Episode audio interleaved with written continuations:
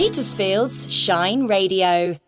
Well, hello. This is the first edition of Talking Books with me, Susie Wild, and my producer, John Welsman. First, I'm just going to tell you why we've started Talking Books.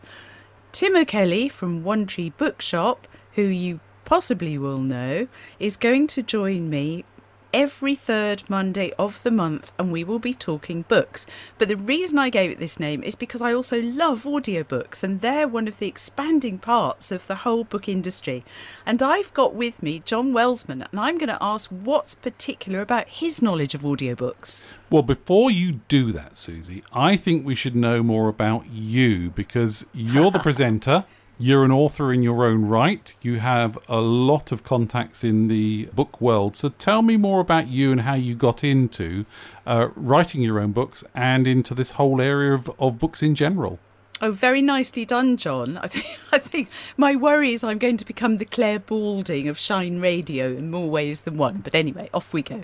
So, um, yes, you've already said I'm an author. I have written my entire life, which I think most published authors would also tell you. Um, but I waited for a long time because I had other careers that I was doing and looking after, you know, tediously. I am that old husband's careers. And then all of a sudden, I decided I wanted to do an MA in creative writing, which I did with Greg Moss. So, hence, people will hear quite a bit of Greg because um, I got a distinction and then co taught with him um, afterwards. So, that was brilliant. And I really, really enjoyed that. And I love teaching. So, one of the the chief things that I love are running workshops and talking to fellow authors and trying to get them started with memoirs or anything that they want to do. So I hope anything that inspires, whether it be to read or listen to a book or particularly to just get writing, is fantastic. But you've written some books yourself and they are based around not Norse mythology, is it so much? It's Norse culture and things like that. why that? Oh, good question.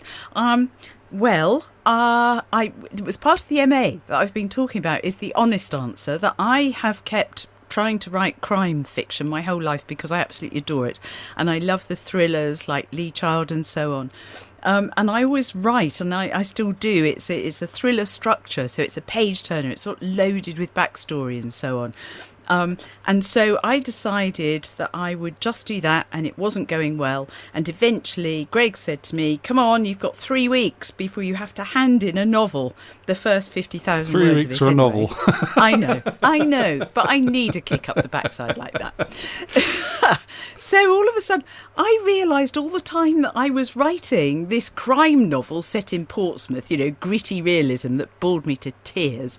Um, this Norse ship this long ship kept coming out of this mist at me. And I just thought, do you know, who are you? What are you? Where are you going? And I wrote a paragraph that actually became included in the Book of Bearer, which was my debut novel, which is extraordinary. And once I had found her and my story, well, I'm just working on the third book of a trilogy. I mean, who knew? So, three weeks, I certainly got my 50,000 words written. And then I went on to write 120, but people would be relieved to hear that was edited down, of course. So, so there we are, John. So we're also just about to launch into producing it as an audiobook for the first time, aren't we? So so why did you want it to be an audiobook? Well, I've wanted to do an audiobook of it for a long time because it's part of the whole structure of it that because I've written it, um, really is a story unfolding that you want to hear more and the characterization and so on. So it seemed to me entirely logical that my book would also be an audiobook. And then a number of um, readers, in fact, said to me, We would love to hear you reading it. And so many people listen to audiobooks now, particularly when they're driving. Um, but I had to meet somebody like you who was prepared to actually produce it for it to get off the chocks. And isn't that the same with most creative things? That, you know, it's this confluence of the right people at the right time. It's going to be a labour of love between now, which is mostly one of the hottest days in August ever, and around Christmas time for us to get it together. But it, it sounds exciting. But before I hand back to you, Susie, um, let's just take a break and then uh, you get on with the programme. Excellent. Made by the people of Petersfield. This is Shine Radio. I'm Susie Wild, and you're listening to Talking Books, and I'm here with John Welsman. So before I go straight into the audiobooks, John, I think we ought to hear a little more about you. Well, where do you start? Um, I think I'm someone who's done a lot of things in my time. Um, audio's certainly been the the one thing that's been most interesting to me. Certainly, um, grew up doing hospital radio and then student radio. Uh, worked for a number of years for the BBC as a freelance reporter. I produced uh, programs on County Sound Radio in Guildford uh, and radio plays with the Nomad Theatre in East Horsley. Certainly did that uh, for a number of years, which was great fun. And then we've uh, we've moved to Petersfield recently. The radio station had just started up. It's something I wanted to do again, um, so I just got involved, starting to do some interviews, and then slowly, as time's gone on, started producing uh, people like Noni, who's doing her food bits, and yourself doing uh, your wild walks, and now talking book. Excellent. So tell me about audiobooks in particular. Audiobooks, well, there's a good reason why audiobooks are important to me. Uh, no more than I have no sight, I'm blind. Um, so I could read Braille, but I'm very, very slow at reading Braille. Um, it would be a monumental effort to get through any book in Braille, especially yours. I think I'd have given up the will to live bef- long before I'd got to the end of it. that so, doesn't reflect very well no, on mine. Not, not in your book at the moment, but let, let's. It's saving grace is that actually then listening to a book opens up a whole world, and there are so many reasons why audiobooks open up a world to me. I've got a vivid imagination. I did have some sight when I was younger, so my imagination is very visual in nature. So I'm very I find it very easy to visualize what's going on, which the downside to which I often fall asleep um, because I just get so engrossed and so involved in the in the book. But but books are special to me in terms of obviously there there are stories that work and don't work. It's certainly down to the narrator. You know there are some good narrators and there's some dreadful narrators, and I and I will spare their blushes. But I've read some books recently, and I think, why did you bother? It would have been much better to get someone else to do that. But they did it anyway. Um, and I also think it's it's the style of the book, and I'm going to be very very cheesy in saying that things like the Harry Potter books are fantastic because yes, they're popular, but that's not the reason I enjoy them. Stephen Fry is exceptional. His, his way of reading, the description that J.K. Rowling puts into the books, the way she scene sets, the way she develops characters, they just take you along with them, you know. And you think six or seven books as, that she wrote, you'd think you'd get bored by the end of it. But no, I've read them once on Audible, and I'm certainly going to go back and read them again sometime uh, because I can totally get lost in that. And then, and then just one more as an example, uh, The Time Traveler's Wife was a fantastic book, very complex, uh, lots of different strands that interwove themselves with each other. But again, a book that where it was very easy to visualize what was going on, very easy to get into the character, very even into even into the sort of the lead female character, very much easy to get into her role and, and, and understand her world and her relationship with her husband. It's really interesting to me that each time you've actually said that you read the book, which is um, you know, a kind of shorthand, isn't it? That you obviously still feel, instead of laboriously saying the book was read to you. Mm. Yeah, I mean, but well, I suppose in the world of the vision impaired, um, when people use terms like see, uh, did you see that, and things like that, it's exactly the same. It's colloquial for I picked up a book and I read it, whether it was in braille, in print, or on audio. It, it, it still, for me, has the same connotation. I know there's some purists out there and say, well, no, unless you sit there with ink in front of your nose, you've not read a book. But I think yes, for me, audio is, is a perfect way, and, and I think a perfect way of dipping into books sometimes where people just don't have the time necessarily to sit and read properly when you're doing the washing up, when you're maybe doing some DIY, when you're traveling in the car on a long journey. What could be better than just dipping into an audio book? You know, we, we travel quite regularly to Leamington Spa for work, and that's what, two, two and a half hours journey, and putting an audio book on, it's gone in no time. I know, I, I absolutely the same. It's uh, there's something about it. But so, what would you say? You mentioned the importance of the narrator. I think we should take a break there and, and come back to thinking about narrators afterwards. Petersfield's Shine Radio, and I'm Susie Wild. So just before the break, I asked John about the importance of narrators. So, have you had time to think about it, John? I have, and and interestingly, I think what really brought it home to me about what is a good and is not so good narrator was the preparation that you and I have been doing to prepare to for you to read um, your own book, Bearer. And I think I was are the bad example. well, to start off with, maybe, but you developed very quickly. And there were there were a lot of things. As much as I'm good at producing, and as much as I have a lot of knowledge of what works and what doesn't work, it was still interesting, really, to step away from just my own listening habits and actually think about th- through the support of some other resources and materials what makes a good narrator, what works, what doesn't work, what are the critical things that we need to be thinking about. Now, the challenge is, as an author who's narrating their own book, of course, you know, we, we could spend thousands of pounds or get you to spend thousands of pounds going into a studio and producing things at a very high quality. And that would be fantastic. But a lot of people are self publishing these days. A lot of people are doing it from their own home. So we didn't only have to think about how you're going to read your book, and there were a lot of thoughts around that, but also technically how we were going to do it. How are we going to make your writing shack um, a, a, studio of the 21st century, something to be proud of, and something to produce a high quality output that, that people are going to enjoy listening to. Yeah, that's absolutely true. And, and my publisher did dip a toe into this water and actually, it, totally professionally, recording studio, professional actor um, who's German. So I'm not deliberately not name dropping. It wouldn't mean anything to anybody anyway, who did a fantastic job. But it just wasn't right for the book.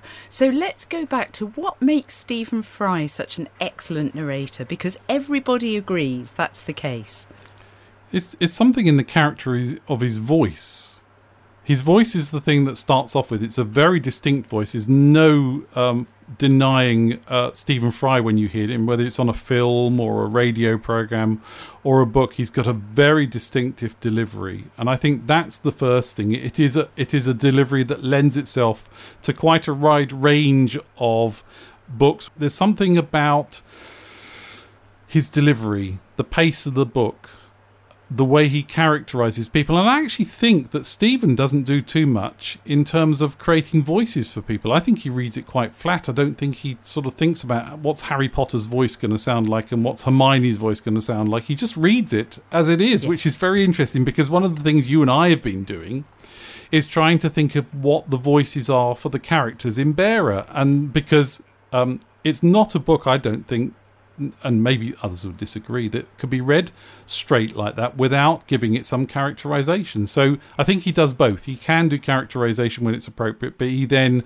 can read something, um, you know, fairly straightforward, maybe you know, autobiographical, and and it still still sounds fun. Yeah, I think it's such a nice balance actually because I do still want to keep the storytelling element that he has. But the other thing I think he has, I haven't listened to all his types of book, but I have listened to that.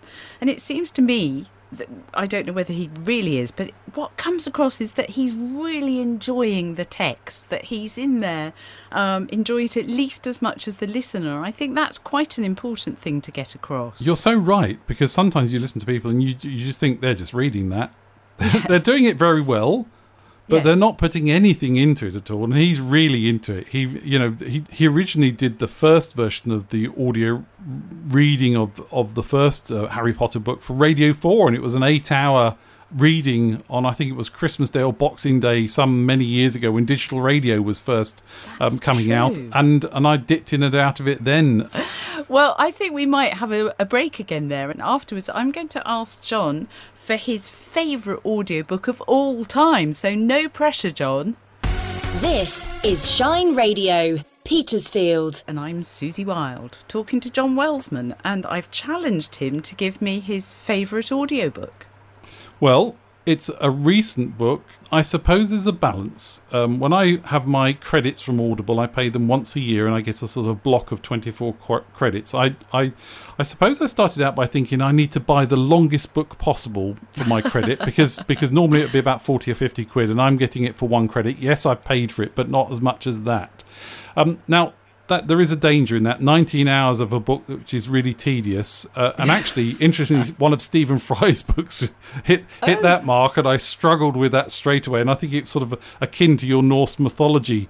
Uh, it's one of his mythology books, and I just really didn't get on with it. Oh but no, I wouldn't. but what I did pick up on is someone who self published their book on Audible before it became a book in print. And this is by an author called Craig Alanson, read by R.C. Bray. And he produced a trilogy, which is turned into, I think, maybe 15 or 16 books so far, called the Columbus Day Trilogy. And that was about aliens coming to Earth and a band of military people who then went into space to chase the aliens, ended up on a new planet, and had lots of adventures, which they're still doing with a mad artificial intelligence called Skippy. So this is this is a bizarre book because it's sci-fi. If those of you into sci-fi, you you can get it right down to the to the nth degree with the sci-fi. It sounds like make- pure sci-fi to Yes, me. it High makes, sci-fi. makes absolute sense from sci- sci-fi perspective. He's very accurate about his descriptions of functions and, and the ways in which things should work. But Skippy comes into the scheme. Skippy's like a, an American style beer can. He's got attitude, he's got his very own personality, and it's completely diametrically opposed to the way that you think a sci fi book should work. But it works Did you, perfectly. excuse, excuse me interrupting a minute, John. Did you say beer can? Yes, beer can. So he's Skippy's a beer can shaped um, artificial intelligence, um, and he has his own pod, and he can change size and shape, and he, he's multi-dimensional. He does lots of different things. He's got a, a, a very weird personality, and Joe Bishop is his sparring partner, who's one of the soldiers, and it's their adventures basically. And there's been lots of spin-offs to these books. So not only are you reading the main tranche of books, but you're reading Mavericks and uh, some of the other uh, uh, uh, books which are now turning into trilogies in their own right. Well, I think there's something about sci-fi fans. They seem to love having a long series of books. So that's perhaps. I think the da- there is a there is a danger to it though. I'm I'm reading the, the, the current book in the series and, and I have to say it's a bit slow to start off with. So I hope that it picks up very soon. Otherwise, I th- I'm, I would be sad to say that he may be running out of ideas, which I hope he's not. And I hope it sort of recovers itself fairly quickly. But you know we are what 14 15 books in so we're not doing too badly and they're all about 19 hours long as well so i've told you about my uh, favorite audiobooks and the style of audiobooks have you got one that appeals to you Yes, I completely have. And in fact, it was the first thing I listened to as an audiobook. And it, well, how lucky was that? Um, it's an author, a Canadian author called Louise Penny. She writes crime, but she has uh, uh, her hero, if you like, is Inspector Gamache of the Sûreté de Quebec. Um, and partly because of that, and you can hear from my appalling accent, um, that I wanted, the reason I wanted to listen to it on the audiobook is I absolutely wanted somebody who would not only do the French Quebec accents totally properly and get all the proper nouns right and so on, but also the Canadian because, yeah, I love having books in my head, but I know sometimes I'm not getting it quite right. And I think there is something. I did um, French and Spanish A levels, and I do know that if you sort of read in in that text, it's slightly other, which is partly what I'm kind of getting at with audiobooks versus the written word as well. There is it's it's it's that, but there's a parallel to so it. So what would well, be the diff- what would be the difference between you reading that book and then listening to it as an audiobook what what do you think is the essence of the difference that you're trying to pick up on I think authenticity, and I think that's one of the really important things in radio that we've come more and more towards. I think that the modern listener actually wants that authenticity in us when we're presenting other things. Like when I'm doing my wild walks I totally want you the listener to be on that walk with me and I'm not pretending to be anything I am simply me chatting to a friend um, and I think that's what we want. And gone are the days of the received pronunciation and so on, and then making up a persona. I don't think that will wash. Therefore, when I'm reading a Louise Penny, I want it to sound as authentic as possible. Plus, if it's read really well, and I'll go back to the narrator in a minute, um, you get almost to love that character. There is something so intimate, of course, about this voice coming straight into your head, as most of us listen on earphones. So it's literally coming into your head. And the other thing I like about these as crime, they are not graphic. There is no pornography of violence because I think, again, um, I can cope with that in the written word, but when it's coming straight into your head, you you can't shy away from it. it it's inexorable, particularly if you're driving. You know, you daren't shy away from it. Um, so there it is, and you, you know, and it's also like swear words and so on. I would, we always avoid them on the radio quite properly, and um, so I do think it's important that for some reason swear words have far more uh, offensiveness when they're already in your head than I suppose the eye can just skitter over them. But isn't that the reality? But isn't that the reality though? Um, whilst again I don't particularly enjoy gratuitous use of swear words and the like and, and actually you know sometimes it can be inferred and, and you get it and it's fine and especially with my uh, you know the books i'm listening to at the moment um, the greg Alanson ones. But but but isn't that sometimes a part of reality, and we just we just have to suck it up and as uncomfortable it is either well maybe choose some different books i suppose. Let's slide over that one um, and return to my dear louise penny. So she has adam sims as her narrator and how fortunate that is because he just has made Gamache the most wonderful man.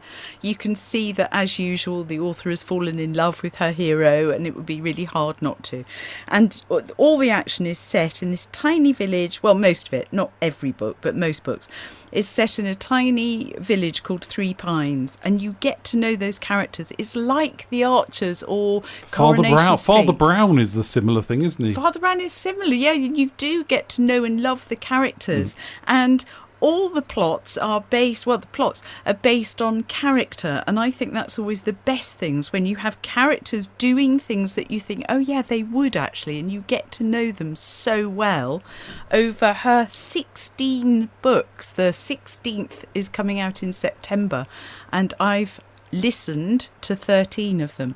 Only one has not gone on to um, audible and i'm not quite sure why which is number 12, I think, and I loaded that onto Kindle and I have not managed to read it. It's a shame, isn't it, when they do so well and you, you read all of them and then suddenly there's some copyright issue or something that means that one of the books isn't isn't uploaded like the rest of them and you feel like yeah. you've, you've missed. So it's like having a, a limb chopped off, you know. You, yeah. That, that does hurt sometimes. If you're interested in listening to or reading Louise Penny, her first book is Still Life. Made by the people of Petersfield. This is Shine Radio. John Welsman and I have been talking about audiobooks, and I thought it would be a shame to leave you without something for you to actually listen to. To well, you can't make a comparison because you won't see it on the page, but I really like hearing authors reading their own work, and obviously it had to be something short. So I talked in the past um, about flash fiction, which you may have heard because there was a, a competition run by Lucy Lomax. And this is an example, a really good example of flash fiction, which I hope you'll enjoy. Camilla Chester is a writer that I've known for some years. We've gone to conferences and so on together. And um, she recently won the Mslexia Children's Novel Competition. Um, so she is of note and definitely on the way up. So um, this is a piece of flash fiction by Camilla called The Squeak of Guilt. The Squeak of Guilt by Camilla Chester. They say stolen shoes squeak. I stole a pair of shoes once. I was a student nurse and poor, but that wasn't the reason. I did it because I could. I didn't intend on stealing them. They weren't even particularly nice, practical, black, clunky looking. It was hard to get comfortable yet smartish shoes for the endless ward walking I did in those days, but these seemed okay and amazingly available in my size. I put the right shoe on, and in amongst the throng of people, I found a nylon clad, possibly highly flammable shop assistant and asked for the left, matching one. They're out in pairs, she said, managing to look both bored and harassed simultaneously. Oh, okay. I found the left shoe and sat down next to a woman with an enormous bottom who was squishing her foot into a glittered, strappy heel. Perhaps rather cruelly, it made me think of Cinderella's sisters. Walking around the shop, I put my old brown shoes, frayed and smelly, into my shoulder bag. There were mirrors everywhere, mostly low to let shoppers admire the stitching made by tiny, potentially illegal fingers. I could see my feet, and then, in a full mirror, my face. It looked calm, innocent almost. I walked round a bit more, then simply out through the door. There were no alarms, no security guard, nothing. Nobody cared. My heart was beating hard in my throat, but I didn't turn or run. The universe let me steal them, so it must be okay. That's what I told myself. There were no repercussions to my theft, but I've never forgotten it. Forty years on, shop long gone, the street gentrified, and still nothing. Only the eternal soft squeak squeak of my walk. So, you've been listening to this first edition of Talking Books, um, where I've been talking to John Welsman about audiobooks.